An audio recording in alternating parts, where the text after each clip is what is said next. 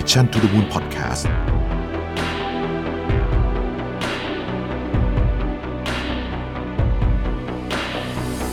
สวัสดีครับ พบกับรายการ Remaster วันนี้อยู่กับผมอ้ำสุภกรอีกเช่นเคยครับ วันนี้ครับผมได้เอาเนื้อหาความรู้ดีๆ มาจาก MIT Sloan Management Review ครับ หัวข้อมีชื่อว่า How to Fix a Toxic Culture นะครับ ซึ่งในหัวข้อนี้นะครับ เราจะมาพูดถึงเรื่องของการแก้ปัญหาการลาออกของพนักงานในปี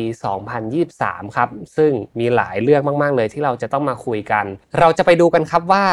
อะไรเป็นสาเหตุสำคัญนะครับ ที่ทำให้พนักงานในองค์กรเนี่ยเลือกที่จะลาออกเดินจากไปจากองค์กรครับ รวมถึงในวันนี้เราจะพูดถึงวิธีการจัดการกับสาเหตุเหล่านั้นด้วยครับว่า มีทางไหนไหมที่ผู้บริหารจะสามารถอุดรอยรั่วนะครับของการลาออกของพนักงานนะครับ ให้เขาอยู่กับเราไปนานๆได้ อีกปีอีก 2 ปี หรืออีกยาวนานกว่านั้นลองไปดูกันนะครับ ผมขอเริ่มต้นที่เรื่องแรกก่อนนะครับ ปัจจัยสูงสุดของการลาออกของพนักงานในปี 2022 ที่ผ่านมามีอะไรบ้างนะครับ โดยผลสำรวจจาก MIT Sloan Management Review นะครับ สำรวจบริษัทระดับโลกกว่า 500 แห่งทั่วโลกนะครับ เพราะว่ามี 5 เรื่องสำคัญนะครับที่ทำให้คนทำงานเนี่ยเลือกที่จะเดินออกจากองค์กร อันดับที่ 1 เลยนะครับ จากการสำรวจคือ toxic corporate culture ครับ หรือวัฒนธรรมองค์กรที่เป็นพิษครับ โอ้เรื่องนี้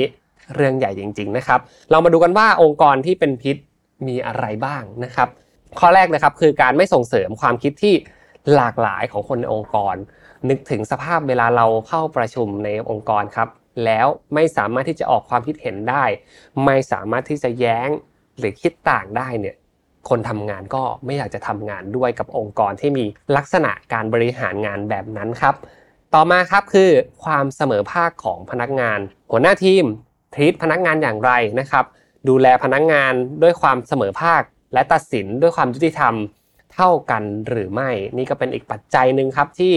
พนักงานหลาย ๆ คนนะครับอาจจะรู้สึกว่ามันไม่แฟร์กับการทำงานของเขา ต่อมาครับคือเรื่องการอยู่ร่วมกันอย่างสบายใจ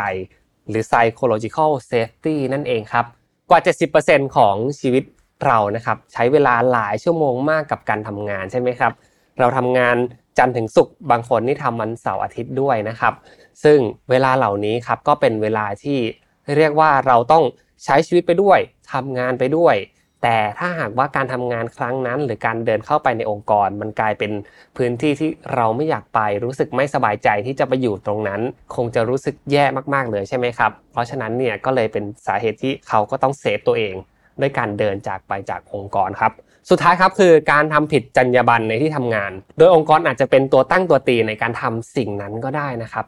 แต่ไม่ take action ไม่จัดการเรื่องราวเหล่านั้น เพราะอาจจะเป็นผลประโยชน์ที่องค์กรได้รับ แต่คนทำงานไม่ได้คิดแบบนั้นครับ ถ้าหากว่าเขาเป็นคนที่มีจรรยาบรรณในการทำงานเนี่ยแล้วองค์กรทำเรื่องที่ผิดจรรยาบรรณมันก็ไม่ต่างกับการ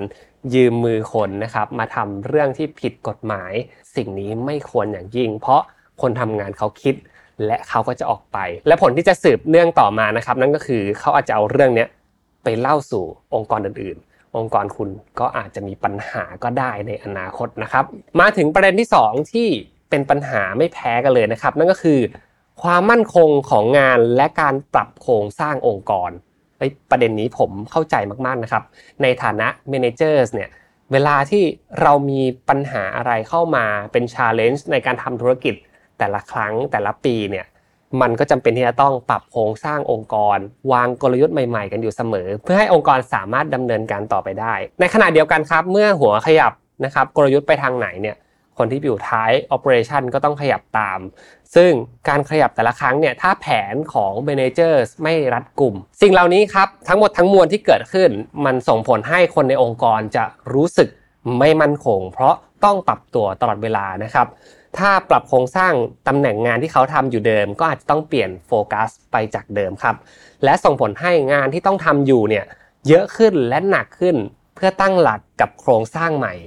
สิ่งนี้เกิดขึ้นบ่อยๆ ครั้งในองค์กรนะครับ ผมเชื่อว่าคนที่ฟัง Remaster วันนี้ น่าจะเจอกันอยู่แทบจะทุกปีเลยใช่ไหมครับ และนี่ครับเป็นสาเหตุสำคัญที่ทำให้คนทำงานเนี่ยรู้สึกเสียสมดุลและจากไปในที่สุดในข้อที่ 2 นี้ครับ ปัญหาต่อมาครับ เป็นปัญหาที่เซอร์ไพรส์ผม เช่นกันครับ นั่นก็คือการใช้นวัตกรรมใหม่ในที่ทำงานที่มากเกินไปนะครับทำให้คนทำงานเนี่ยปรับตัวและเรียนรู้ไม่ทันครับ แน่นอนโดยทั่วไปแล้วครับ การจะก้าวล้ำนำหน้านวัตกรรมใหม่ ๆ พนักงงานต้องทำงานหลายชั่วโมงมากขึ้นครับ ต้องทำงานได้เร็วขึ้น ต้องมีความเข้าใจในการใช้นวัตกรรมนั้นเป็นอย่างดีครับ เพราะไม่งั้นเนี่ยการ implement นวัตกรรมใหม่ ๆ เข้ามาสู่องค์กร มันจะกลายเป็นงานที่ต้องเรียนรู้มากขึ้นกว่าเดิม และทำให้งานที่ทำอยู่ คิดว่าจะสร้าง productivity ได้ดีขึ้นกับลดลง เพราะต้องใช้เวลาในการต้องมาทำความเข้าใจ บางครั้งเนี่ย managers หรือว่าองค์กรก็ควรจะเลือกสรรนวัตกรรมที่เหมาะสมกับองค์กรให้ได้มากที่สุด เพื่อให้คนทำงานระดับ operation ทำงานได้มากยิ่งขึ้นนะครับ ที่สำคัญครับถ้าเป็นบริษัทที่เป็นบริษัทเทคคอมพานีบริษัทที่มีการใช้นวัตกรรม ทดลองนวัตกรรมใหม่ๆอยู่เสมอเนี่ยจะมีการแข่งขันที่สูงขึ้นนะครับการแข่งขันที่สูงขึ้นนะครับก็จะทำให้พนักงงานเนี่ยเกิดความเครียดมากยิ่งขึ้นที่ต้องวิ่งกันอยู่ตลอดเวลานะครับงานอาจจะน่าตื่นเต้น และผลตอบแทนอาจจะน่าพอใจครับ แต่ก็ยากที่จะรักษาใจของพนักงานไว้ในระยะยาวครับและอันดับ4นะครับนั่นก็คือ ไม่ได้พัฒนาประสิทธิภาพการทำงาน ยิ่งทำยิ่งแย่ลงโอ้ประเด็นนี้ ผมเชื่อว่าไม่ว่าจะเป็นใครก็ตามยุคสมัยไหนก็ตามนะครับ ถ้าทำงานไปแล้วไม่ได้ก้าวหน้า ไม่ได้พัฒนาตัวเอง ไม่ได้เติบโตเนี่ยแน่นอนเราก็ไม่อยากจะอยู่กับองค์กรแบบนั้นอยู่แล้วครับ ความเฟลของพนักงานมักจะเกิดขึ้นจากการไม่ได้ใช้ประสิทธิภาพการทำงานมากเท่าที่ควรครับ หรือในอีกมุมหนึ่งคือ องค์กรเองก็มองไม่เห็นศักยภาพตรงนั้นของเขา เช่นกันและละเลยกันไปในหลาย ๆ จุดครับ มันส่งผลในเรื่องต่างๆ มากมายครับ ผมยกตัวอย่างเช่นนะครับ ถ้าหากว่าองค์กรไม่ได้มองเห็นศักยภาพตรงนั้นของพนักงงาน ถึงแม้ว่าเขาจะมีครับพอถึงเวลาต้องประเมินปลายปีนะครับ เพื่อรับเรื่องของผลตอบแทน สวัสดิการต่างๆ ที่อาจจะเกิดขึ้น และพัฒนาต่อไปในอนาคตปีข้างหน้าครับ น้อยกว่าที่เขาต้องการ นะครับการเติบโตของเขาก็จะช้าลงนะครับ และเขาก็จะรู้สึกไม่ลงตัวกับบริษัท และจากไปจากองค์กรในที่สุดครับ ส่วนประเด็นสุดท้ายนะครับ เป็นประเด็นที่เกิดขึ้นในช่วง 2-3 ปีที่ผ่านมา และกลายเป็นอีกสาเหตุสำคัญที่ทำให้คนพากันลาออกจากองค์กรครับ นั่นก็คือการไม่มีมาตรการป้องกันโควิด -19 ที่ดีในองค์กรครับ ประเด็นนี้สำคัญมากนะครับ บริษัท take action รับมืออย่างไรกับการป้องกันโควิด -19 หากมีแนวทางป้องกันที่ไม่ดีนะครับ ไม่ใส่ใจในเรื่องของสุขภาพ สุขอนามัยของพนักงานในองค์กรเนี่ย คนทำงานต้องคิดแน่นอนครับว่า โอ้ เรื่องนี้มันไม่ใช่แค่ตัวเรา มันจะมีผลต่อเนื่องไปสู่คนที่อยู่ในครอบครัวของเรา คนที่อยู่ใกล้ชิดกับเราด้วยนะครับ ถ้าหากว่าองค์กรเนี่ย ยังตะบี้ตะบันให้คนทำงานเนี่ยมาทำงานกัน 5 วันต่อสัปดาห์ ไม่สนใจว่าใครจะป่วย ใครจะเจ็บอะไรเลยนะครับ นี่เป็นสิ่งที่ยอมรับกันยากมากๆแล้วนะครับ ในโลกการทำงานณปัจจุบัน ซึ่งปัญหานี้ครับถ้าหากว่าเราแกะเข้าไปในโจทย์สำคัญของมันจริง ๆ มันไม่ใช่แค่เรื่องของโรคโควิด -19 หรอกครับ แต่มันคือมาตรการที่ดีต่อเรื่องสุขภาพที่ส่งมอบให้กับคนในองค์กรต่างหาก ทำให้คนทำงานก็เลือกที่จะจากไปเช่นกันครับ ซึ่งใน EP นี้ครับคงไม่จบแค่ว่าผมเอาปัญหามาให้ดูว่ามันเกิดอะไรขึ้นบ้าง วันนี้ผมมีคำแนะนำเพิ่มเติมครับ เป็นการดำเนินการในระยะสั้นครับ เพื่อรักษาคนเก่งๆของเราไว้ เรามาดูกันครับว่าถ้าหากว่าจะรักษา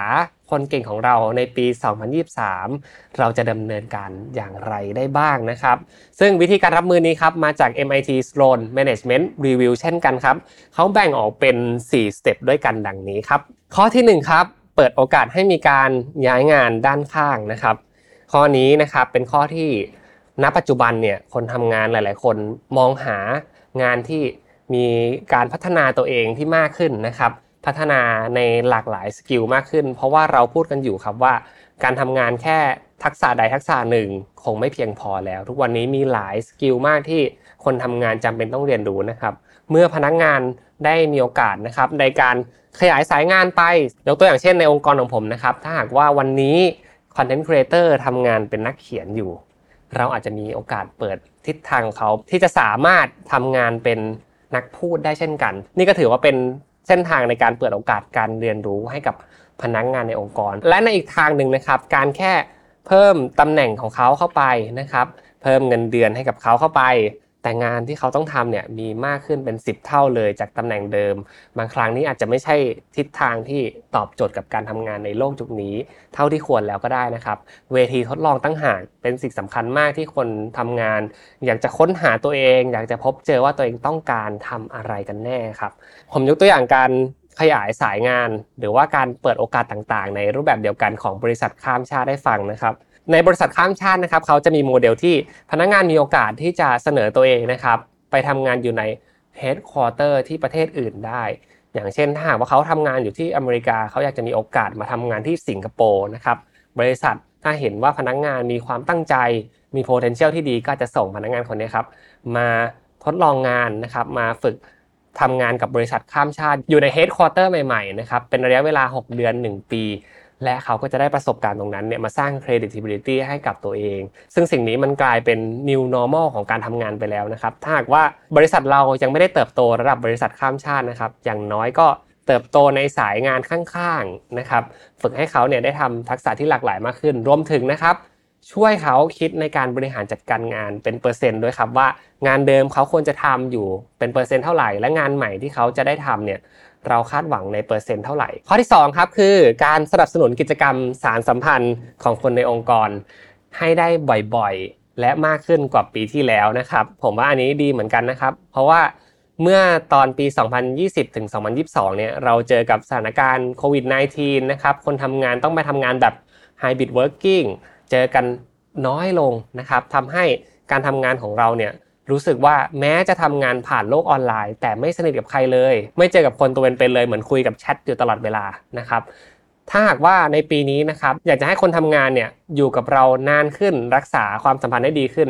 ก็จำเป็นที่จะต้องหาเวทีให้เขาเนี่ยมาเจอกันให้ได้มากยิ่งขึ้น จัดกิจกรรมอย่างทีมบิวดิ้งนะครับเพื่อสร้าง culture ให้กับองค์กร กลับมาบิวมันทีละเล็กทีละน้อยครับให้คนในองค์กรเนี่ยรู้สึกกลมเกี่ยวกันมากขึ้นนะครับ หรือเรื่องเล็กๆ อย่างการพาไปรับประทานอาหารร่วมกัน ก็เป็นอีกหนึ่งปัจจัยนะครับที่พนักงานจะได้รู้จักกันมากขึ้น การไปทริปนอกสถานที่นะครับเป็นสิ่งที่พนักงานทุกคนเนี่ยต้องการอยู่แล้วนะครับ เพราะฉะนั้นบริหารจัดการบัตเจ็ตของคุณดีๆครับและวางแผนทริปนอกสถานที่ให้กับพนักงานทุกคน ทั้งหมดทั้งมวลนี้ตอบโจทย์อยู่ 2 เรื่องครับ เรื่องแรกคือทำให้ชีวิตของเขาไม่ได้ทำงานเพียงอย่างเดียวครับ ส่วนอีกเรื่องหนึ่งก็คือ ความสัมพันธ์ที่เกิดขึ้นของคนในองค์กรนะครับ มันจะกลายเป็นความผูกพันมนุษย์เราเป็นสัตว์สังคมครับ เมื่อเราผูกพันกันมากขึ้น เราก็จะมีใจที่อยากจะทำงานร่วมกันมากขึ้น นี่ก็เป็นข้อพิจารณาอีกข้อหนึ่งนะครับ ที่ทำให้คนทำงานจะอยู่กับเรานานยิ่งขึ้นครับ ข้อที่3ครับเสนอตัวเลือกการทำงานจากที่ไหนก็ได้ครับ นี่ไม่ใช่สิ่งใหม่อีกต่อไปแล้วครับ กลายเป็นสิ่งปกติธรรมดาไปแล้วครับ คือการทำงานแบบ hybrid working ผลสำรวจหลาย ๆ ที่นะครับพิสูจน์มาแล้วว่าคนที่สามารถที่จะจัดการ manage การทำงานของตัวเองได้แบบ hybrid working ทำงานออนไซต์บางวัน บางวันมาทำออนไลน์เนี่ยกลายเป็นวิถีทางที่ช่วยให้ work life balance ของพนักงานเนี่ยดียิ่งขึ้นครับ ปล่อยให้เขามีความยืดหยุ่นในการจัดการตัวเองที่มากขึ้นครับ พนักงานสามารถทำงานจากที่ไหนก็ได้ และสร้าง productivity ได้เช่นกัน mindset ตรงนี้ผู้บริหารต้องเปลี่ยน และต้องรู้ว่า ทุกวันนี้นะครับสิ่งนี้กลายเป็นเรื่องปกติของพนักงงานทุกคน และเขามองว่านี่เป็นเบเนฟิตสำคัญที่ทำให้เขาเลือกจะทำงานกับบริษัทเราหรือไม่ครับ สุดท้ายครับผมว่านี่เป็นข้อที่เป็นชาเลนจ์สำคัญ ผู้บริหารจะเก่งไม่เก่งขึ้นอยู่กับเรื่องนี้เลยครับ นั่นก็คือทำให้กำหนดการสามารถคาดการได้มากขึ้นสำหรับพนักงานทุกระดับกำหนดการที่ผมพูดถึงนะครับ มีทั้งเรื่องเล็กเรื่องใหญ่เลยครับ อาทิเช่นนะครับ การวางกลยุทธ์ องค์กรไปใน 3 เดือน 6 เดือน เราสามารถคาดการรายละเอียดพวกนี้ได้มากน้อยแค่ไหน หรือวาระในการประชุม เราจะคุยกันเรื่องอะไรบ้างนี่ก็เป็นเรื่องเล็กที่เราสามารถที่จะกำหนดได้ หรือเวลามีเหตุการณ์อะไรที่เกิดขึ้นใหม่ ๆ ในสังคม เรามีการจัดการความเปลี่ยนแปลงตรงนั้นอย่างไรบ้าง นอกจากว่าเราจะคิดให้มันดีให้รอบคอบแล้วนะครับ เราจำเป็นที่จะต้องสื่อสารได้อย่างชัดเจนนะครับ ภาษาอังกฤษนี้เขาใช้เป็นหลักการในการหา manager หรือว่า director เลยครับ คือต้องมีทักษะในการพูดแบบ super clear ครับ หรือว่าพูดให้ชัดเจนที่สุดเท่าที่จะทำได้ และทำให้คนทำงานไม่รู้สึกไข้เขว รู้สึกว่ามีดิเรกชันที่ชัดเจน รู้ว่าเราจะไปไหนกัน เราจะทำอะไรกัน นี่เป็นทักษะสำคัญที่ผู้บริหารยุคนี้ ถ้าเก่งจริง ๆ ต้องทำได้ครับพนักงานที่มีตารางเวลาที่แน่นอนนะครับจากผลสำรวจของ MIT เขาบอกว่าจะมีการนอนหลับที่ดีขึ้น 7%ครับ ซึ่งการนอนหลับที่ดีขึ้นแม้เพียงน้อยนิดนะครับ ทุกคนรู้กันอยู่แล้วว่า เวลาที่เรานอนดีเนี่ย ตื่นมาสดใสสามารถทำงานสร้าง productivity ได้มากขึ้นอย่างแน่นอนนะครับ และในอีกมุมหนึ่งครับ ซึ่งเป็นเรื่องสำคัญมาก พนักงานที่มีภาระผูกพันอย่างเช่น พนักงานที่มีลูกต้องเลี้ยงลูกนะครับ ถ้าหากว่าผู้นำองค์กรสามารถกำหนดดิเรกชันได้ชัดเจนมากขึ้น สามารถคาดการความเปลี่ยนแปลงได้ดีขึ้น และสื่อสารได้อย่างชัดเจน เขาจะมีภาวะความเครียดที่ลดลงถึง 15%เลยทีเดียว หากองค์กรและทีมบริหารสามารถคาดการและวางแผนอนาคตได้ดีพอนะครับ ผมว่าคีย์เวิร์ดสำคัญคือตรงนี้ครับ พนักงงานจะมี well-being มากขึ้นแน่นอนนะครับ เพราะฉะนั้น prediction plan นะครับ การวางแผนอนาคตต้องเฉียบคมมากขึ้น ถ้าหากว่าทีมบริหารยังไม่สามารถขัดเกลาทักษะนี้ได้อย่างมากพอนะครับ ผมว่านี่เป็นสิ่งสำคัญที่สุด ประกอบไปด้วยอะไรบ้างนะครับ เรื่องแรกก็คือการสื่อสารให้ได้อย่างชัดเจนที่สุด super clear เลยครับ เรื่องที่ 2 ครับคือความ transparent ของการบริหารครับ สื่อสารและส่งมอบเรื่องราวอย่างโปร่งใสที่สุด ทุกความเคลื่อนไหวขององค์กร เราต้องบอกให้ชัดเจนว่าองค์กรเราจะไปไหน เพราะคนทำงานจะได้ลดเรื่องของความเครียดลดลง well-being ดีขึ้น และเขาจะอยู่กับองค์กรของเราไปอีกนานขึ้นครับ และทั้งหมดนี้นะครับก็คือเนื้อหาที่เรามาพูดถึงสาเหตุสำคัญที่พนักงงานจะ ลาออกจากองค์กรของคุณในปี 2023 นี้นะครับ รวมถึงวิธีการที่คุณจะรักษาเขาไว้ในปีเดียวกันนี่แหละ เราต้องทำอะไรบ้าง ลองนำไปปรับใช้ในองค์กรของคุณดูนะครับ นี่อาจจะเป็นตัวช่วยนะครับที่ทำให้คุณเนี่ยสามารถไปวางแผนเพื่อรักษาคนเก่งๆ ให้อยู่กับเราไปอีกนานๆ ก็ได้ครับสำหรับวันนี้นะครับผมอ้ำสุปกรณ์และรายการ Remaster ขอลาทุกท่านไปก่อนแล้ว หากว่าชื่นชอบเนื้อหาในวันนี้นะครับผมขอทุกท่านสัก 1,000 ไลค์ให้กับคลิปนี้ครับและรบกวนทุกท่านนะครับกด subscribe เพื่อติดตาม Mission to the Moon ไม่พลาดทุก content เกี่ยวกับคนทำงาน ที่เอามาเสิร์ฟกับทุกคนในทุกวันเลยครับแล้วพบกันใหม่ทุกวันอังคารวัน2ทุ่มนะครับสำหรับวันนี้ สวัสดีครับ Mission to the Moon Podcast